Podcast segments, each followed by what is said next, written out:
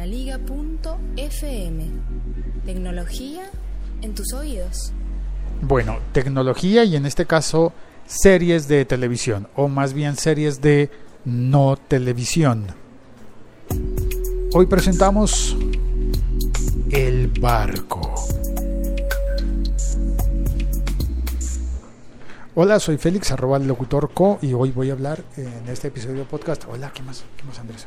Voy saludando a los compañeros en la escalera mientras voy por mi café.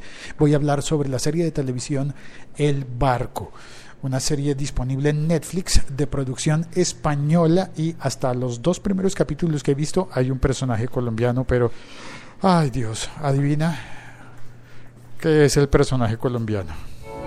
El siglo XXI es Y así nos trata la vida, juzgándonos siempre por dónde nacimos en muchos casos eh, la vida nos juzga por, por el color de piel que tenemos o por la estatura que tenemos o por ah, lo que sea. Bueno, la serie El Barco está muy bien referenciada. En Netflix estaba con cinco estrellas, estaba recomendada entre los primeros lugares de, de recomendaciones, así como de perfil de recomendaciones que le van haciendo a uno la, la plataforma. Hola, buenos días. Listo, llegué a la cocina del, del café. Pido mi. Ah, no. Si hay, no hay. Sí, sí hay. Vale, pedido el café, entonces sigo hablando de El Barco. Em, vi dos episodios. Son muy largos. Son bastante largos. Más de una hora cada uno de los episodios. Estoy hablando de una hora con 13 minutos o cosas parecidas. Más de una hora. Supongo que todos los episodios van a ser así. Hay varias temporadas disponibles y em, una grata sorpresa para mí fue encontrar que dentro de la serie española hay un actor colombiano que en realidad creo que vive en España desde hace rato, eh, que se llama Juan Pablo Schuch. Un actor muy bien recordado que hacía papeles de villanos en telenovelas en Colombia y creo que le fue muy bien. Pues bueno, también parece ser un villano un villano con acentos, con acentos, y no me refiero a la forma como habla, sino que mm, en el segundo episodio es un villano que se comporta bien, ¿no? Que salva a la damisela en peligro y que ya me permite tener una visión menos apocalíptica, menos eh, grave de, ah, el villano es malo y punto. Pero el comienzo, en el comienzo lo pintan como, como un criminal porque esto va a ser un spoiler. No, claro que no es un spoiler, es una serie bastante... Tiene, tiene bastantes años para que las personas dentro de España seguramente ya la vieron.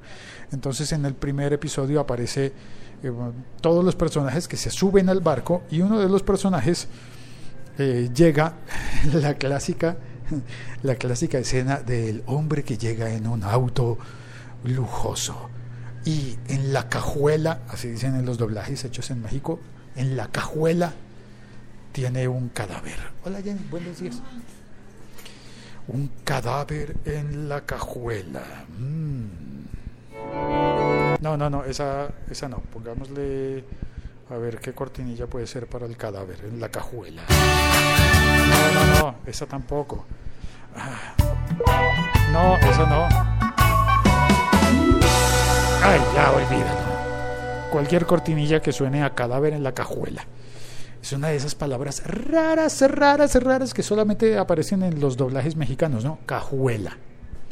Pero bueno, asumamos que hay un coche, un auto, un carro que tiene una cajuela y en la cajuela que hay un cadáver.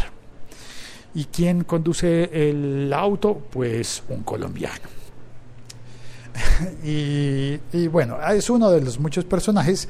Em, y funciona, está, está bien, me parece que es eh, agradable ver un rostro conocido en una serie extranjera. Y, la serie está muy bien referenciada, es una gran producción, parece que tiene muchos años eh, y es bueno ver que está hecha en HD, que tú pones la serie y está en HD, por lo cual se ve muy bien la imagen, se ve que fue muy bien tratada, seguramente debió ser complejo lo de grabar en un verdadero barco, además en un barco velero, No, perdón, me, me contradigo. No, no, no es velero, no, porque debo reconocer que no sé nada de barcos de navegación, no es velero propiamente dicho. Con eso quise decir que es un barco de velas, pero creo que decir un velero es algo totalmente diferente. Es un barco de velas, como un buque escuela, como de esos buques antiguos insignias de las marinas del mundo. La marina colombiana eh, tiene uno que se llama el buque Gloria, que es en el que los marinos van a aprender y, este barco es una, es una historia muy exótica, ¿no? Porque es como unos estudiantes que llegan al barco a tomar curso, pero los estudiantes no son marinos. Entonces uno se pregunta por qué tú vas a tomar cursos en un barco si no es de, de, marinería o de, eh, no sé, de biología marina o de cosas así. No, se, no queda muy claro qué es lo que van a estudiar estas personas, porque van profesores y van estudiantes y hay marinos. Y ninguno de los marinos son en realidad personajes de la serie, sino que solamente hay dos que son considerados personajes, que son el capitán y el primero de a bordo, ¿cómo se llama? El, el oficial. Esos dos son personajes importantes y va muy bien, pero, pero bueno, ahí está la serie. Es, eh, creo que es buena y sin embargo, para mí no pasa, no pasa la clasificación. Creo que no voy a seguir viendo esa serie porque tiene algo, algo bueno y algo raro que no me gusta tanto. Y ese algo raro es que el tipo de narración yo creo que está construido para ver, para, para ver esa serie únicamente en televisión abierta o, o, en televisión con comerciales, con pausas de comerciales. Lo extraño es que sea tan largo cada uno de los capítulos pero me parece que no es eh, que no es eh, diferente de otras series que he visto yo españolas series que me gustan mucho como por ejemplo aquí no hay quien viva o la subsiguiente la que se avecina. En una época probé a ver Los Serrano pero me pasó con Los Serrano algo similar. Sé que en España le fue muy bien pero a mí terminó aburriéndome el tipo de capítulos tan largos cómo transcurren las cosas. Es como como que está diseñado para que tú lo veas y y no avanza muy rápido, no pasan las cosas rápido. Entonces en un capítulo de una hora y 15 minutos tú dices, ay por Dios, ya sí, yo sé que hay componentes de telenovela, de romance y que son muy obvios. Además tiene mucha música constantemente, eh, lo cual obedece al, al esquema de melodrama y en realidad no me pareció tan serie. No tiene la, la estructura dramática de una serie y creo que me está aburriendo el barco. Así que, bueno, quería hablar sobre eso. No sé si la gran reflexión es, no crees que te estuve hablando todo este rato para decirte, la serie no es buena, porque sí tiene cosas muy buenas, mi opinión no es eh, destructiva, sino que estuve pensando en una cosa. Después de ver series producidas para formatos electrónicos o canales de pago, eh, volver atrás y ver algo producido para haber sido visto en televisión al aire, creo que no es tan fácil. Y me refiero al ritmo de narración. Eh, sí, el ritmo de narración. Demasiado extensa, demasiado demorada en escenas en escenas que no justificaban tener tanto tiempo los capítulos demasiado largos y no pasan las suficientes cosas o no se cuentan de la, de la manera en la que ya estoy acostumbrado a ver, que es en la manera, por ejemplo, de Netflix. Y vi la serie en Netflix, pero claro, es que no es producida por Netflix, sino es producida por alguna compañía española que en este momento no recuerdo quién, no recuerdo cuál. De todas formas vi que en IMDB tiene 7.5 de calificación, 7.5 sobre 10, una es una calificación alta y sin embargo yo no la recomiendo tanto. Pero hay algo más que quiero decir hoy y es sobre fe de ratas y el, um, la convocatoria a un boicot a Netflix en España. Esta mañana, mm, al despertarme, vi que en Twitter había mucha gente hablando de un posible boicot a España. Digo, en- a España, no, perdón, que, lo siento, lo siento, lo siento. Un posible boicot en España a Netflix. Algunos usuarios que estarían enojados con una publicidad que, mm, que apareció en un edificio grandote eh, a propósito de, si no entendí mal la noticia, porque eso no se publicó en Colombia, a propósito de, la exhibición de la película Fe de Ratas en el Festival de San Sebastián. Película producida por Netflix, un cartel de publicidad gigante, una valla cubriendo todo un edificio eh, de Netflix, pagado por Netflix, eh, al mejor estilo de esos grandes carteles y vallas que ponen mencionando a Narcos, serie que le ha hecho mucho, que ha prolongado el dolor de mi país, eh, serie que creo que está bien hecha, pero que a la vez ha perjudicado la imagen de mi, de mi país, al punto de que en el- la visita reciente del Papa a Colombia, el periódico español El Mundo tituló un artículo, y el artículo era bueno, pero lo tituló El Papa en tierra de narcos. El Papa en la patria de los narcos o en el país de los narcos o algo así. Y se refería a la serie. Pero es muy doloroso, quiero decir, es muy doloroso que el mundo y que, y que en España haya personas diciendo y publicando en, medios de comunicación, así el artículo sea bueno, publicando en el titular que este es eh, el, país en el que yo vivo y transmito, origino este podcast, es, es el país de narcos. Porque es como si no existiera nada más. Y déjame decirte, claro que ha habido criminales en mi país, claro que hay todavía criminales, pero no es eh, ni de lejos una exclusividad de Colombia que haya criminales. Claro que no, hay criminales en todos los otros países del mundo. Pero esta sería magnificado y ha eh, llevado a todos los eh, rincones del planeta la imagen confusa, confundiéndola con una especie de antihéroe gracioso, divertido, de un criminal famoso, un criminal muy importante para la desgracia de mi país y la han exacerbado. Y había personas enojadas, entonces, volviendo al caso de esta mañana, de lo que vi sobre fe de ratas, enojadas eh, con, eh, con Netflix, porque la publicidad de Netflix estaba diciendo, eh, si lo entendí bien, en un cartel gigantesco, gigantesco negro, escribía las palabras que se usan para alentar a la selección española de fútbol con el texto tachado. Eh, y el texto es soy español, soy español, agua, y el texto tachado. Entonces había personas diciendo que eso era un irrespeto a las víctimas del terrorismo en, en España, porque al parecer la película trataría algo sobre algo sobre ETA, que claro, yo no he visto la película, no puedo hablar de ella, solamente vi una fotografía del cartel y con el cartel me refiero al cartel en el que están anunciando el, eh, la película Fe de Ratas. Así que ahí está Netflix, adelante, hiriendo susceptibilidades en Colombia y en España. Y sin embargo, debo decir que la serie Narcos es de buena factura, pero es de mala intención.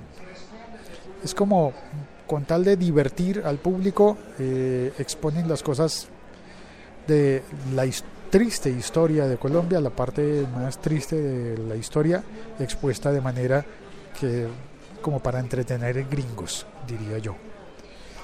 Entretener personas que están lejos de, de la realidad que se ha vivido en este país. Y asimismo, parto con desconfianza de lo que vaya a hacer Netflix con Fe de Ratas. Eh, cuando salga la película, eh, yo creo que la voy a querer ver, Fe de Ratas, pero voy a estar prevenido pensando que no necesariamente eso que muestren allí va a ser la realidad, ni va a ser coincidente con la historia de España, ni con el pensar de los españoles, sobre todo no de todos los españoles. No puedo juzgar a toda España ni a todo el País Vasco por lo que salga, lo que aparezca con los personajes de esa película, que todavía no he visto, pero que ya dije cuando vea voy a estar tratando de ser muy, muy, muy, muy respetuoso con la imagen que yo tenga del País Vasco y de España. Y eso mismo espero de ti. si ves la serie Narcos y la disfrutas, por favor ten en cuenta que eso no necesariamente refleja la realidad del país en el que yo vivo. Muchas gracias, soy Félix, arroba locutorco en todas las redes sociales y este podcast se llama El siglo XXI es hoy y lo consigues en todas las plataformas de podcast. Eh, está, hay, hay personas en el chat. El siglo XXI es hoy.com. Está Oscar Valle. Dice, bueno, feliz buenos días. Hágale con un tutorial de Anchor que no lo entiendo de todo. Me refiero al sistema, ¿eh? Vale, buen punto. Oscar también dice, le daría mi opinión de la serie El Barco, me la reservo y con eso le digo todo. Así no le chafo el podcast. Eh, también dice, ya lo dijo usted, en un capítulo le gano a los escritores el efecto de quemarles las patas al diablo, estupefacientes, y la di de baja de mi vida, El Barco. Ah, entiendo que entonces Oscar tampoco terminó de ver la serie El Barco. Y dice, eh, ¿sabes si ya se publicó en Netflix el documental de Luis Miguel, el cantante? No, no sabía. No sabía que iban a hacer documental sobre Luis Miguel. Está también Diego de la Cruz. Hola Félix, saludo. Oscar continúa diciendo, cuando la gente sabe que nací en DF, México, lo primero en decirme es, por la calle no se podrá ir un... No se podrá ir por un duro, te matan. Por la calle no se podrá ir, por un duro te matan un duro, si no estoy mal, eh, para España significa una moneda, ¿no? Mi respuesta es, son cosas del hambre. Lo que no entiendo es matar por separatismos. La conversación finaliza. ¿Por qué se callan si iniciaron ellos la charla? Eh, bueno, y con esto voy a contar una historia que leí también allí.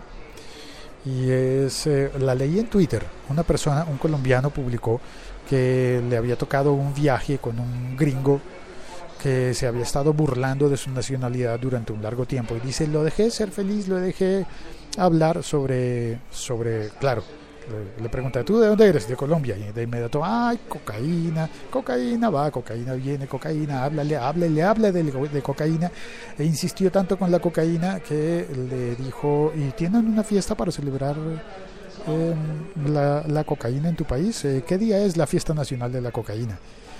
Y el señor que estaba escribiendo, colombiano, le dijo, claro, te lo digo si primero me dices tú cuándo es la fiesta nacional del gran aporte norteamericano a la cultura global. ¿Cuál es el día del tiroteo en una escuela? Y el, el gringo, el norteamericano, se enojó Claro que se enojó, se molestó y le pidió respeto al colombiano. Ya, pues, el respeto que él no le había estado dando al colombiano. Creo que el problema con esto son las generalizaciones.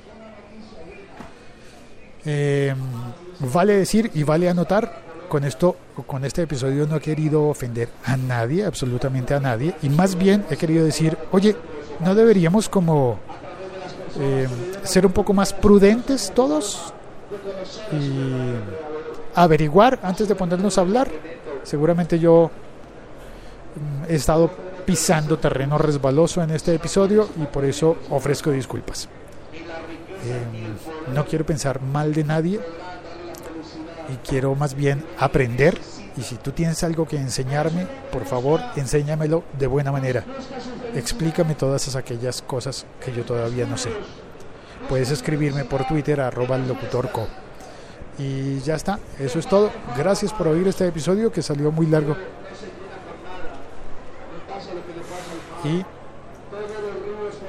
voy a dejar oír un poco al predicador callejero que está allí hablando con un amplificador en media calle.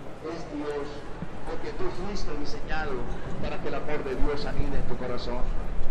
Las plantas pudieran decir nosotros estamos bien como estamos, como somos. Dan el alimento para el hombre, le colocan colores extraordinarios y sabores deliciosos para que el hombre las consuma. Pudieran decir estamos bien como somos. Los animales cumplen con la cadena alimenticia y pudieran decir estamos bien como somos. Pero el hombre no puede decir que está bien si no le da la oportunidad a su corazón y a su alma de conocer a su verdadero creador. Un abrazo desde el centro de Bogotá, Colombia. perdón si dije algo que te haya molestado. No fue mi intención molestarte, ni a ti ni a nadie. Solamente reflexionar un poco. Chao, cuelgo. Un abrazo para todos.